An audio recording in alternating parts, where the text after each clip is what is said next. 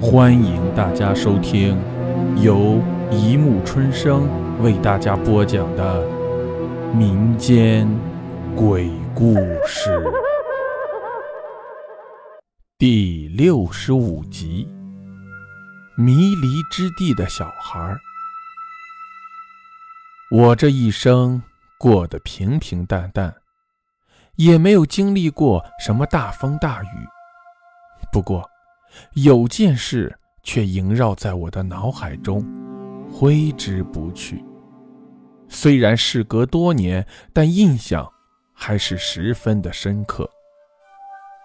那年我因为公事而必须出国一趟，按照时间我从家里到机场大约只需要半个钟头，飞机将在下午四点钟起飞。两点四十五分左右，我就驾车离家前往机场。这次出国三天，我会把车子寄放在机场的停车场。当车子来到三岔路口，我将驾驶盘方向转向左时，视线忽然被一个小孩吸引住了。他就坐在路堤，双手掩住脸，好像在哭泣。我停了车，下车来，对那个小孩说：“小朋友，别坐在路堤，很危险的。”他放开手，一刹那，我心里涌起了一丝好奇怪的感觉，我仿佛在哪儿见过这张脸。这是一张很秀气的脸，脸上都是泪痕。你怎么了？是不是被人家欺负了？他摇摇头，说：“叔叔，我我迷路了，找不到家。呃，你你住什么地方？我我不知道。那。”那要怎么找呢？我我记得我家外面的那条街。远不远？不。上车吧，我说，希望能尽快把他送回家，这样大概也不会耽误我上机的时间。我驾着车子朝前奔驰，脑海里仍有一些迷惑。我肯定见过这个小孩，只是一时想不起。车子奔驰了一段路，小孩仍然没有什么动静。小朋友，到了吗？再往前走。你你真的记得吗？真的，右转，右转。我只好右转。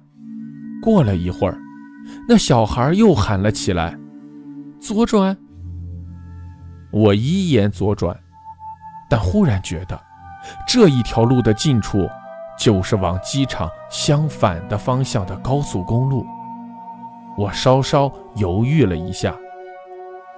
没错，往前走吧。你你不是骗我吧？他咯咯地笑了起来，笑声令人毛骨悚然。你你笑什么？